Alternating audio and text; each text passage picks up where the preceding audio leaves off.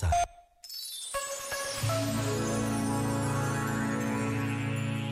No prólogo a uma das suas obras, Husserl, um dos maiores filósofos do século XX, deixou escrito: Em matéria de conhecimento, fiz um voto de pobreza.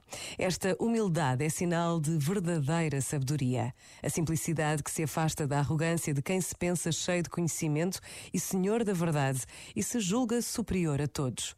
Quanto mais próximo da verdade, mais simples o homem se torna, porque se reconhece pobre e só nesse despojamento pode receber os outros, a vida, a beleza e a verdade. Este momento está disponível em podcast no site e na app da RGF.